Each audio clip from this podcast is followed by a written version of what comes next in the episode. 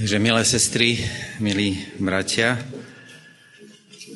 tá posledná veta základného biblického textu, ktorý sme dnes čítali, bola, alebo znela, že slovo nášho pána zostáva na veky. A ten dôvod, pre ktorý sme sa dnes tu zišli, je práve to slovo.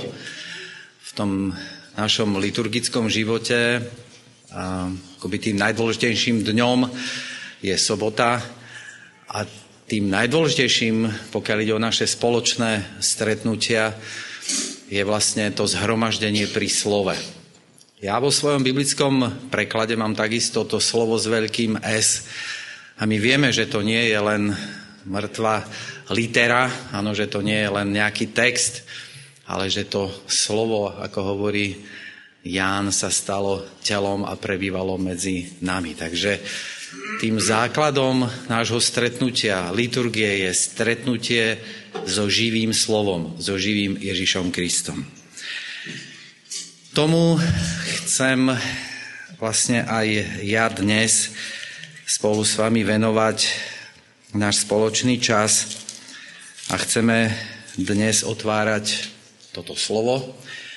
Všetci tí, ktorí máte Biblie, tak si ho môžete otvoriť v časti, ktorá je v Novej zmluve, v Evaníliu podľa Jána a ja tam prečítam v prvej kapitole od 19. až po 28. verš. Takže ak máte Bibliu, tak si otvorte text spolu so mnou, sledujte ho spolu so mnou a prečítame si časť od, teda v prvej kapitole od verša 19 po verš 28. Ján, 1. kapitola, 19 až 28. A toto je svedectvo Jánovo, keď Židia z Jeruzalema poslali k nemu kňazov a levítov, aby sa ho spýtali, kto si ty? Vyznal a nezaprel. A vyznal, ja nie som Kristus. I spýtali sa ho, čo teda? Si Eliáš? Povedal, nie som. Či si prorok? Odpovedal, nie. Povedali mu teda, tak kto si? Aby sme dali odpoveď tým, ktorí nás poslali. Čo hovoríš sám o sebe? A on povedal, ja som hlas volajúceho na púšti. Vyrovnávajte cestu pánovi, ako povedal prorok Izaiáš. A poslovia boli z farizeov. Opýtali sa ho teda, a tak prečo krstíš, keď nie si Kristus, ani Eliáš, ani prorok? A Jan im povedal, ja krstím vodou, ale medzi vami stojí ten, ktorého vy neznáte. Ten, čo prichádza po mne a ja nie som hoden rozviazať mu remienky na obuvi. Toto sa stalo v Betánii za Jordánom, kde Ján krstil. Prečítali sme si biblickú pasáž, kde sa štyrikrát objavuje tá istá otázka. Otázka, kto si. Tú otázku adresujú vyslanci istej skupiny náboženskej, istej skupiny, ktorá v tom čase v Izraeli mala veľmi dôležité postavenie v tom duchovnom náboženskom živote pospolitosti. Boli to farizei.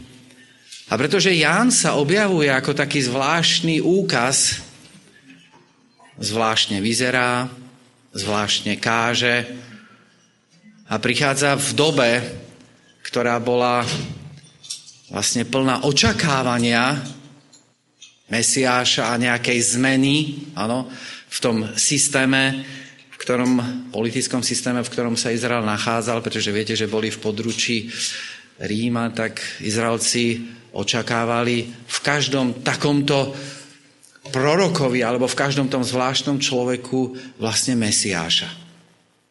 A tak oni vysielajú skupinu ľudí za Janom Krstiteľom s otázkou, kto si. Je to otázka po identite, je to otázka hĺbšia, než na akú my sme dnes zvyknutí. My sa väčšinou dnes, keď sa niečo také deje, tak ako nepýtame ani tak, kto si v tom, v tom bežnom živote, keď sa s niekým stretneme, tak sa pýtame na meno, odkiaľ si. Ale to, kto si, cítime, že je otázka, na ktorú sa nedá odpovedať len tým, že poviem, ako sa volám, áno, alebo odkiaľ, odkiaľ som. Je to otázka hĺbšia. Je to otázka, ktorá si vyžaduje taký hĺbší, vlastne akoby také hĺbšie odhalenie tej, tej osobnosti vnútra toho, toho človeka. Nedá sa na ňu odpovedať jednou vetou. Um, prečo som si vybral, alebo prečo premýšľam práve nad touto kapitolou alebo nad týmto textom z Jánovho Evanielia? Dnes sa hovorí, že v církvi prežívame krízu identity že aj my adventisti vlastne nevieme, alebo častokrát nevieme, kto sme.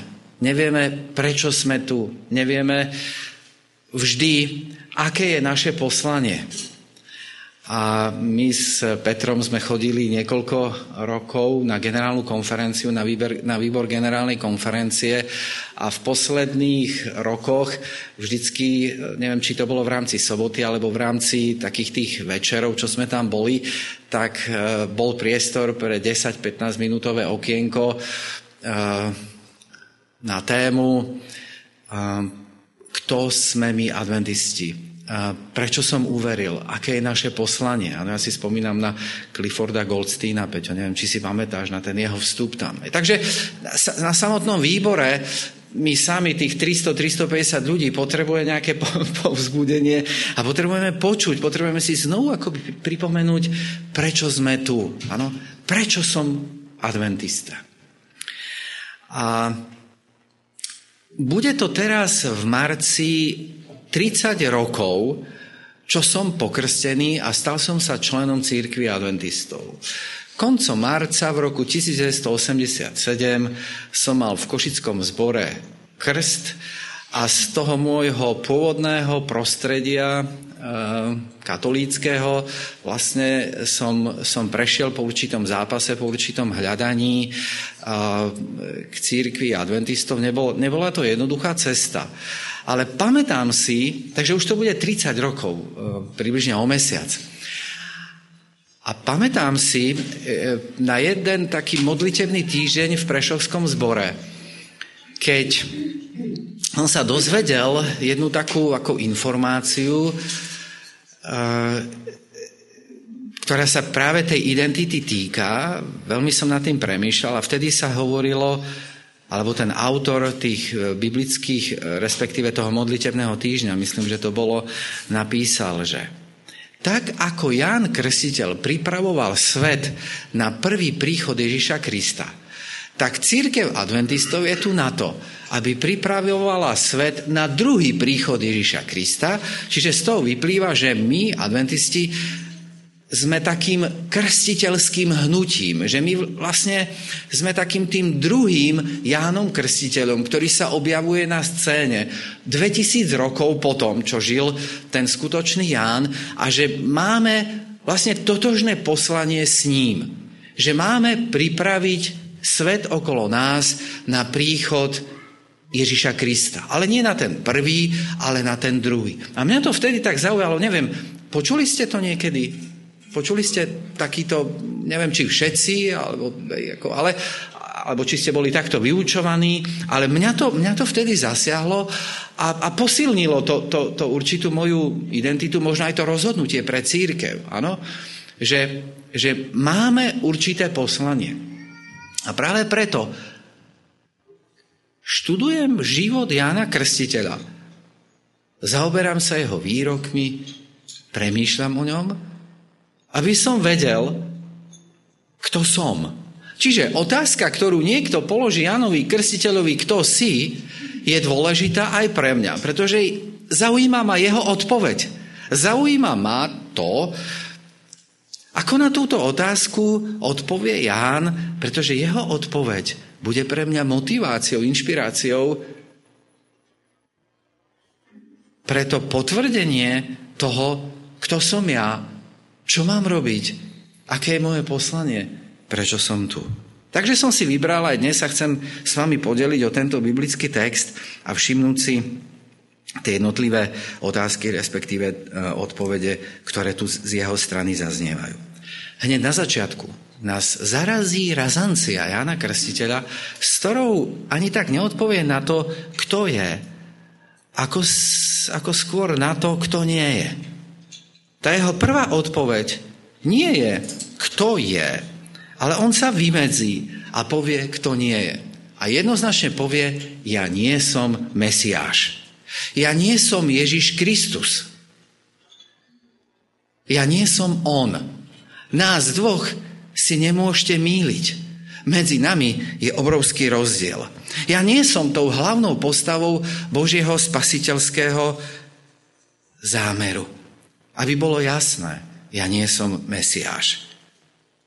A tak otázky pokračujú a prichádza druhá, prichádza taká nápoveda zo strany tých, ktorí boli k Jánovi poslaní a oni mu sa snažia pomôcť a hovoria, no tak si Eliáš, Hej, pomôžeme ti nejakou takou akoby postavou, na koho by si mohol akože sa podobať. Si Eliáš. A on odpovie, nie som ani Eliáš. A nás to zase trochu prekvapí. E, inak viete, prečo sa pýtali, že či je Eliáš? Prečo práve Eliáš? Pretože so starozákonnou e, postavou Eliáša e, sa spájali v predstavách Židov určité akoby také ako vízie o tom, aké je jeho poslanie. A oni verili, pretože o Eliášovi sa hovorí v poslednej starozmluvnej knihe, v knihe proroka Malachiáša a tam bolo napísané nádherné zasľúbenie, ktoré znelo takto. Hľa, posielam vám proroka Eliáša, prv ako príde deň hospodinov. Takže tá otázka je logická. Áno? Ak si Eliáš, tak sa blíži deň hospodinov, ktorý v tom židovskom myslení bol spojený vlastne s oslobodením národa a vlastne s ukončením uh, tohto sveta.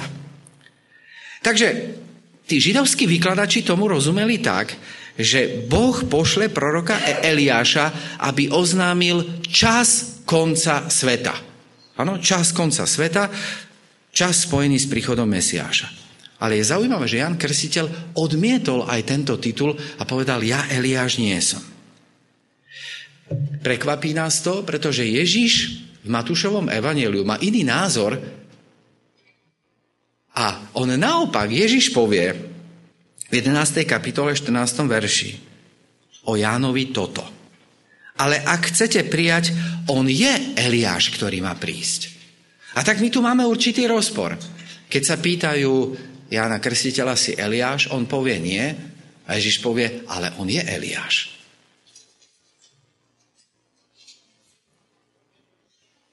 Jan Krstiteľ sa necíti hodný o sebe toto povedať. On sa necíti hodný prijať túto úlohu. A tak prichádza ďalšia otázka. Si ten prorok? A zase, aký prorok? Zo starého zákona vieme, že e, Židia očakávali, alebo bol im zasľúbený prorok v 5. Možišovej 18.15. A Možiš tu zasľubuje proroka, ktorý bude prevyšovať mnoho iných poslov a má byť rovný samotnému Možišovi. A Jan Krstiteľ povie, nie, ja nie som ani ten prorok. A zase nás to prekvapí, pretože, Ján, e, pretože Ježiš v tom istom evaneliu v Matúšovom v 11. kapitole v 9. verši povie o Jánovi Krstiteľovi toto. Čo ste teda vyšli vidieť? Proroka? Áno, hovorím vám o mnoho viac ako proroka. A tak sa tu znovu dostávame do takej zvláštnej situácie, že Jan Krstiteľ hovorí, ja nie som ten prorok, ale Ježiš na inom mieste v Evaneliách povie, on je viac ako prorok. On je prorok. A tak tí, ktorí sú k Jánovi Krstiteľovi poslaní, tak sú z jeho odpovedí trochu zmetení. Oni sa mu snažia dať nápovedy, hej, snažia sa zistiť, kto je, tvrdí, že nie je Mesiáš, jasne sa voči tomu vymedzí, tvrdí, že nie je Eliáš, to znamená, že nemá žiadnu úlohu spojenú s s, oznamo, s oznámením času príchodu Mesiáša, tvrdí, že nie je prorok. Prečo je Ján taký zdržanlivý, pokiaľ ide o otázky po jeho identite? Keď najmenej na tie dve posledné bez čistým svedomím mohol povedať, áno, ja som Eliáš, ja som prorok. A tak mu položia poslednú štvrtú otázku. Dobre, neúspeli sme s nápovedou, povedal si, kto nie si, tak nám konečne na štvrtý pokus povedz, kto vlastne si. Jan Krstiteľ namiesto odpovede urobí čo? Odvolá sa na čo? Odvolá sa na biblický text. Odvolá sa na proroka Izajáša a my sme tu časť čítali ešte pred kázaním. A odvoláva sa na autoritu písma. On hovorí, ak chcete vedieť, kto som, tak tam v tej starej zmluve u proroka Izajáša je náznak toho. Je to proroctvo. Je to je náznak toho, čo je môjim poslaním. Ja som hlas volajúceho na púšti. A tým Ján tým celkovým prístupom k tým ľuďom, e, ktorí, ktorí sú za ním poslaní, ukazuje obrovskú pokoru pri definovaní vlastného poslania. On vlastne ukazuje, že tá jeho osoba má byť akoby v úzadí, že tá vôbec nie je dôležitá. Že dôležité je len to, aby zaznel hlas ale že nič ten hlas nesmie akoby rušiť. Že samotná tá jeho osoba, ani tie predstavy ľudí nesmú rušiť ten hlas, ktorý je dôležitý, aby zaznel. Aby to volanie ľudia počuli a vyrovnali cestu, po ktorej prichádza pán k svojmu ľudu. A tak mi dovolte, aby som jednou vetou zhrnul to, čo som doteraz povedal a čo si ja beriem ako taký možno najdôležitejší poznatok, aplikáciu z toho, čo som čítal z tohto textu. Ján je tu preto, aby druhí ľudia spoznali, kto je Ježiš Kristus a pripravili sa na stretnutie s ním. Ale to najdôležitejšie, prosím vás, to poradie je strašne dôležité. Ján je tu preto, aby druhí ľudia, ľudia v jeho okolí, ľudia v izraelskom národe spoznali, kto je Ježiš Kristus. Aby sa ich pozornosť neupierala na Jána. Viete, že Ján mal učeníkov a viete, že učeníci od Jána niektorí odišli k Ježišovi. A Jan to neberie ako, ako krivdu. On nenarieka nad tým, že ho opustili aj tí, ktorí ho nasledovali, že prešli niekam inám ku konkurencii. Naopak, Jan to víta. Pretože to je cieľom. Cieľom je, aby nasledovali všetci Ježiša Krista, nie Jána Krstiteľa. Ján je tu preto, a premyšľajte na tou aplikáciou s tým krstiteľským hnutím, ktoré žije 2000 rokov po týchto udalostiach. Ján je tu preto, aby tí druhí spoznali, kto je Kristus, aby poukazovali na Neho. A tak z toho, ak to ešte možno rozmením na drobné, tak zhrniem to do takých dvoch bodov. Ten prvý, Jan nevyzdvihuje svoju osobu. Jan neuputáva pozornosť ľudí na seba. Aj keď by mal právo stotožniť sa s Eliášom a prorokom, on to neurobi.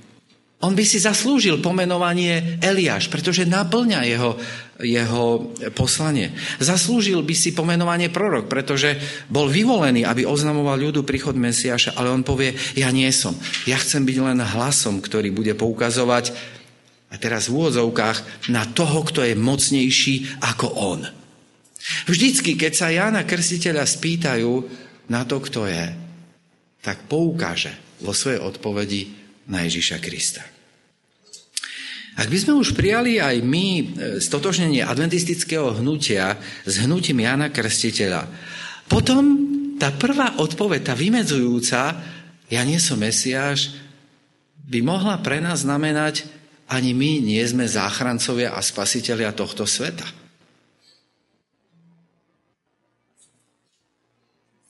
Nie sme jeho spasiteľmi. My máme poukazovať na toho, kto je jeho spasiteľom. Preto by bolo dobré, aby aj my sme povedali spolu, aby sme tak nežili a netvárili sa a nekonali tak. Ako keby spása tohto sveta zavisela od nás. To nie je pravda. My nie sme mesiáši. Aj keď máme vzácne posolstvo. Eliáš, to je tá druhá otázka, mal oznámiť čas konca sveta.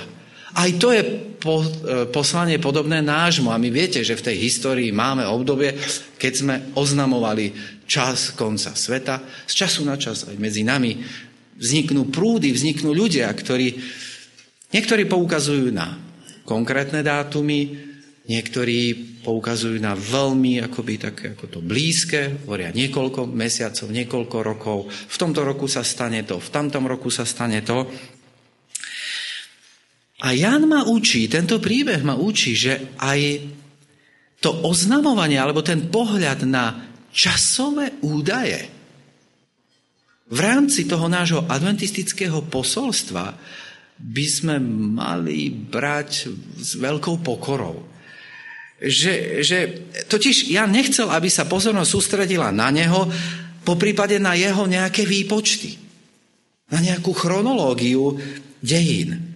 Dokonca Ján musel korigovať, a pre krátkosť času sa tomu nechcem venovať, Ján musel korigovať niektoré vlastné predstavy o blízkosti Božieho kráľovstva, pretože viete, že on keď sa ocitol vo väzení, tak, tak začal pochybovať o tom, že či je Ježiš Kristus Mesiáš.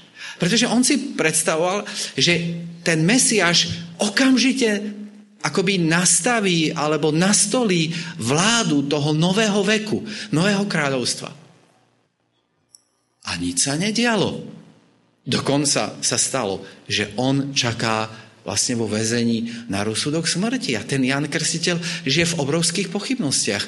Si ty ten Mesiáš, alebo máme čakať iného? Takže Jan mal predstavu, že sa to stane už, už.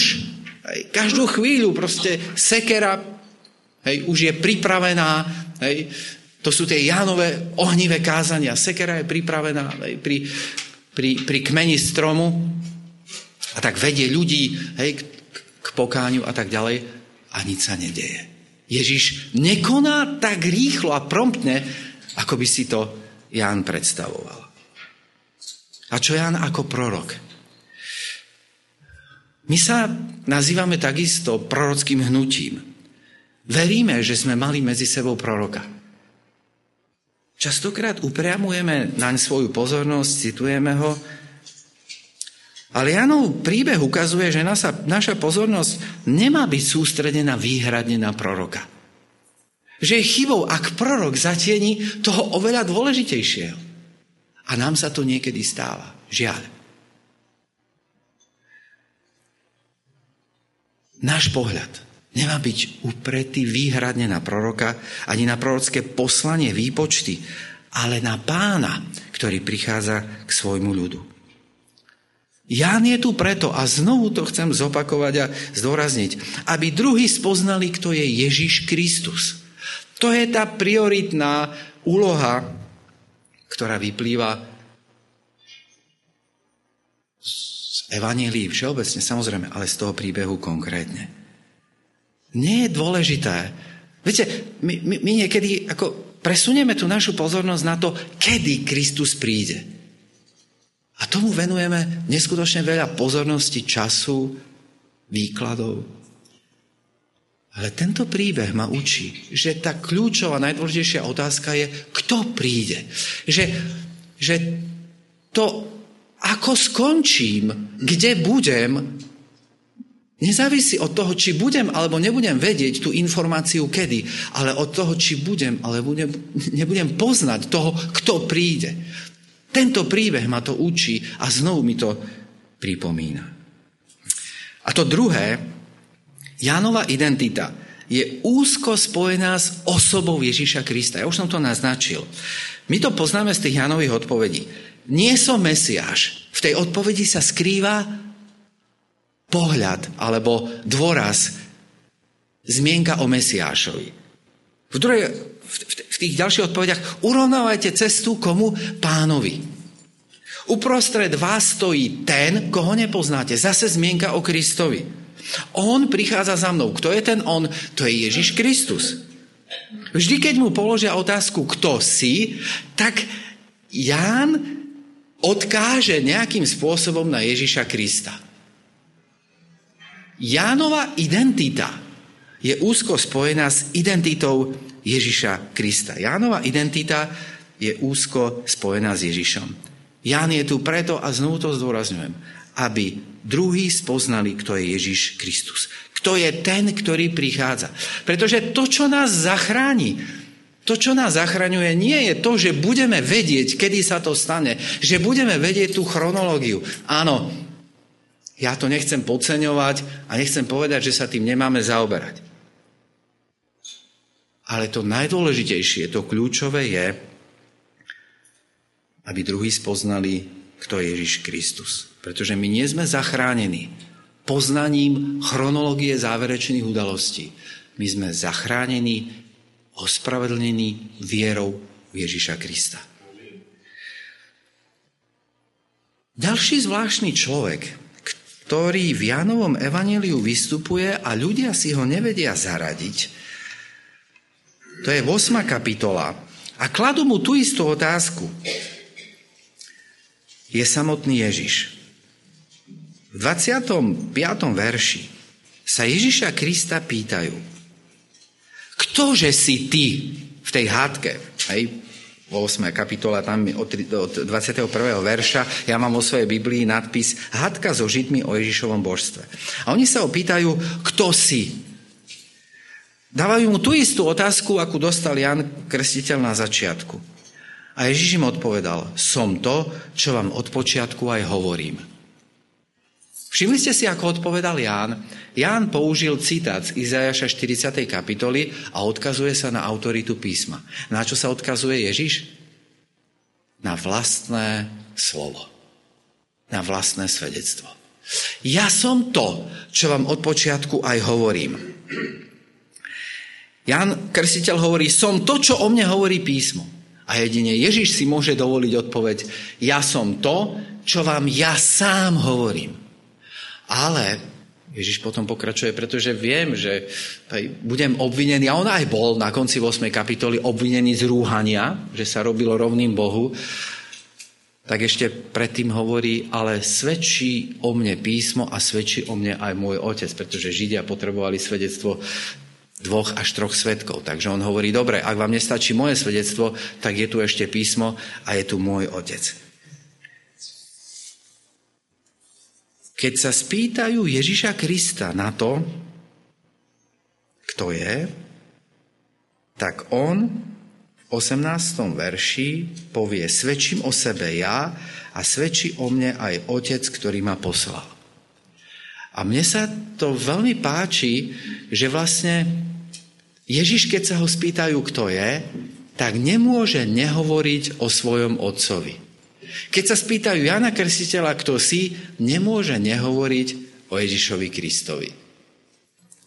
Identita Ježiša Krista je spojená s identitou, respektíve s poukázaním na jeho otca. Ježiš a otec sú tak úzko spätí, že keď sa Ježiša spýtajú, kto je, tak on hovorí úplne spontánne o svojom otcovi. A keď sa spýtajú Jana Krstiteľa na to, kto si, tak úplne spontánne hovorí o Ježišovi Kristovi.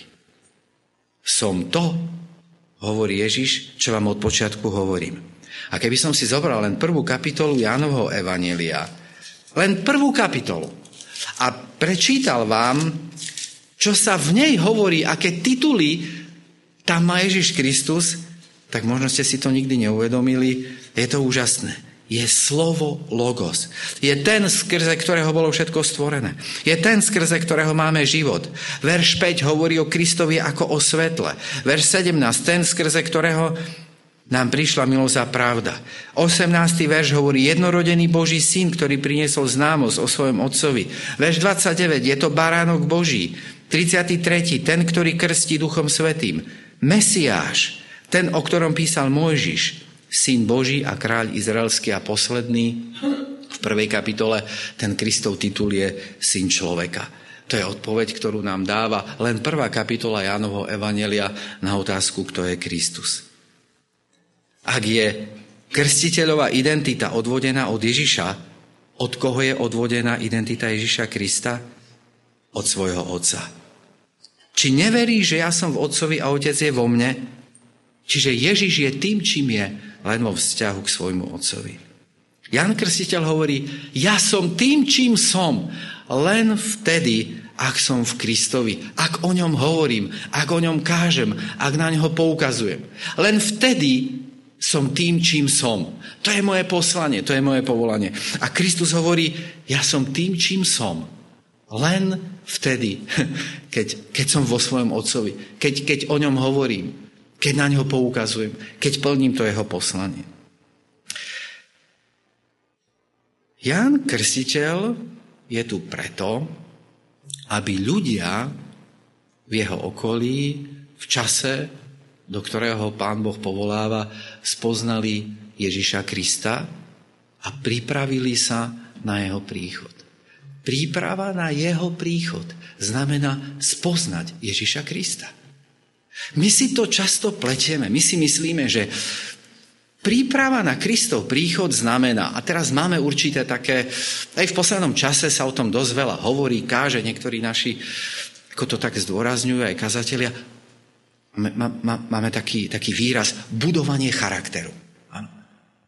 A my sme poňali budovanie charakteru ako snahu, ako dosiahnuť určité vlastnosti, niečo si odoprieť, zbaviť sa určitých zlých vlastností a, a odbúrať zo svojho života. Zasiahnuť do jedálneho lístka, zasiahnuť do toho, do toho. Niekedy si myslíme, že príprava spočíva na druhý príchod v tom, že budeme detailne poznať okolnosti, že budeme detailne poznať nebezpečenstva, pokušenia z vody. Najlepšie tie, ktoré sú ako mimo nás. Hej. Možno vo Vatikáne, možno, možno v Spojených štátoch. A tak sledujeme hej, politi- politickú situáciu. Dávame si veci dokopy a už je to tu. Ja to nechcem kritizovať, ja to nechcem napadať. Ja som vám chcel dnes len ukázať, čo je z toho biblického pohľadu najdôležitejšie? Príprava na Kristov príchod spočíva v poznaní Kristovej osoby. Spočíva v poznaní Krista. Nie až tak v poznaní tých rôznych udalostí, aj ktorých sú dnes plné médiá a v tom, že si ich dávame do určitých súvislostí. Ja by som ešte možno na záver, ak, ak dovolíte, sa s vami podelil o, o, o svoj pohľad, pretože sa tým zaoberám v tej, v tej poslednej dobe, o svoj pohľad na Matúša 24. a 25. kapitolu. Viete, že 24. kapitola je kapitola o znameniach Kristovho príchodu. Učeníci sa pýtajú Ježiša Krista na to, kedy nastane koniec sveta a aké budú jeho znamenia. A Ježiš Kristus odpovie v 36. verši 24. kapitole, on povie, o dni a o hodine nevie nikto, ani syn, ani anieli, jedine otec v nebi. Čiže odpovie na tú prvú otázku, odpovie aj na druhú otázku, odpovie na otázku, aké budú znamenia a my ich tam máme vymenované. Ale to, čo kde už ďalej nejdeme a kde nejdeme hĺbšie do toho textu a do toho kontextu, je to, čo nasleduje potom, keď Ježiš povie, čas, časom sa nezaoberajte, to neviem ani ja, keď Ježiš vymenuje znamenia, tak odkazuje pozornosť ešte na jednu veľmi dôležitú vec. Vymenuje niekoľko postav, niekoľko vzorov tých, ktorí čakajú na jeho príchod. A na ich príklade nás motivuje aj varuje. A ja som si to teraz tak akoby vypísal. Tá prvá postava, Matúš 24, na konci, keď Ježiš skončí tú reč o znameniach, tá prvá postava je verný služobník. Ten verný služobník nekalkuluje s dátumami, s udalosťami, s príchodom toho pána. On koná svoje každodenné povinnosti Stará sa o koho? O seba? Nie. Stará sa o druhých. Tej čeľadi dáva na čas pokrm. Áno? To je prvý, prvý vzor. Verný služobník. Ten druhý je jeho protiklad. Neverný služobník, ktorý kalkuluje s časom a kalkuluje ako? Kalkuluje, kalkuluje tak, môj pán ešte nepríde, tak si môžem robiť, čo chcem. Hej, tak bije tých svojich spolusluhov. Tretí vzor, to je múdra družička. Múdra družička počíta s tým, a preto je Kristom ocenená v podobenstve, že jej ženich nepríde tak skoro. Ako si to tí ostatní myslia. Takže si zoberie do zásoby olej, pretože ženich sa môže oneskoriť. Z nášho pohľadu takýto postoj je prejavom nevery, ale Kristus ten postoj ocení a tie múdre družičky, keď sa tie nemúdre hej, chcú, ako, hej, chcú si zobrať z tých, z tých zásob a odídu preč, tak Kristus pochváli tie múdre, pretože tie sa svojho ženícha dočkajú. Takže múdra družička počíta, že pán ešte nepríde alebo môže sa zdržať a trpezlivo čaká. Nemúdra družička nepočíta, že pán sa zdrží, ona verí, že pán príde, že ten ženich príde teda skoro, preto si neberie olej do zásoby. Je, je tam taká emócia, áno. Proste ja verím tomu ženichovi, že, že príde. A keď sa začne pripravovať, je už neskoro. Ten ďalší príklad, to sú tí aktívni sluhovia, ktorí dostali hrivny, jeden 5, druhý 3, oni sa spoliehajú na to, že pán príde a že pri e, príchode bude požadovať vyučtovanie a preto sú nesmierne aktívni. Riskujú a pracujú pre toho pána, ako keby pracovali pre seba. Ten príchod ich motivuje k úžasnej aktivite. Ten tretí, to je ten pasívny, ktorý sa bojí pána, ktorý vie, že príde, ale toho vôbec nemotivuje k tomu, aby niečo robil. On vie, že príde, ale tú hrivnu zakope. Ten ďalší, a to už sme v poslednom, to je ten aktívny Samaritán, dalo by sa povedať, ktorý navštevuje vo väzení, navštevuje tých nemocných, robí tú praktickú, akoby takú každodennú službu. A on ani nevie, e, že on, on vôbec nekalkuluje, on, on, on ani si neuvedomuje, že to, čo robí, by niekto akože, hej, mal oceniť. On to robí tak prirodzene, že, že sa pýta, ako ja ani neviem kedy, hej, keď je ocenený, povie, ja neviem, kedy som to robil. No a posledná skupina, to sú tí pasívni, ktorí robia možno niečo len preto, aby si to tí druhí všimli. Prosím vás, to, to, je, to je 7-8 rôznych typov toho, ako sa môžu ľudia očakávajúci Kristov príchod alebo žijúci, ako hovoríme v tom poslednom období, vlastne správať. Neviem, či ste si to niekedy akože takto uvedomili. Sú tam tí, ktorí neočakávajú, že Kristus príde a predsa sú verní. Sú tam tí, ktorí očakávajú, že Kristus príde a sú neverní.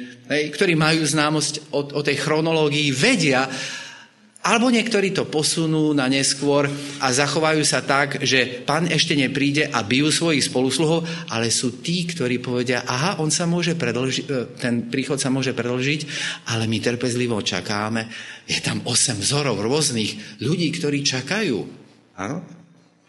Ale viete, čo majú všet, všetci tí, ktorí sú pozitívni, hej, ako v tom príbehu, viete, čo majú všetci spoločné?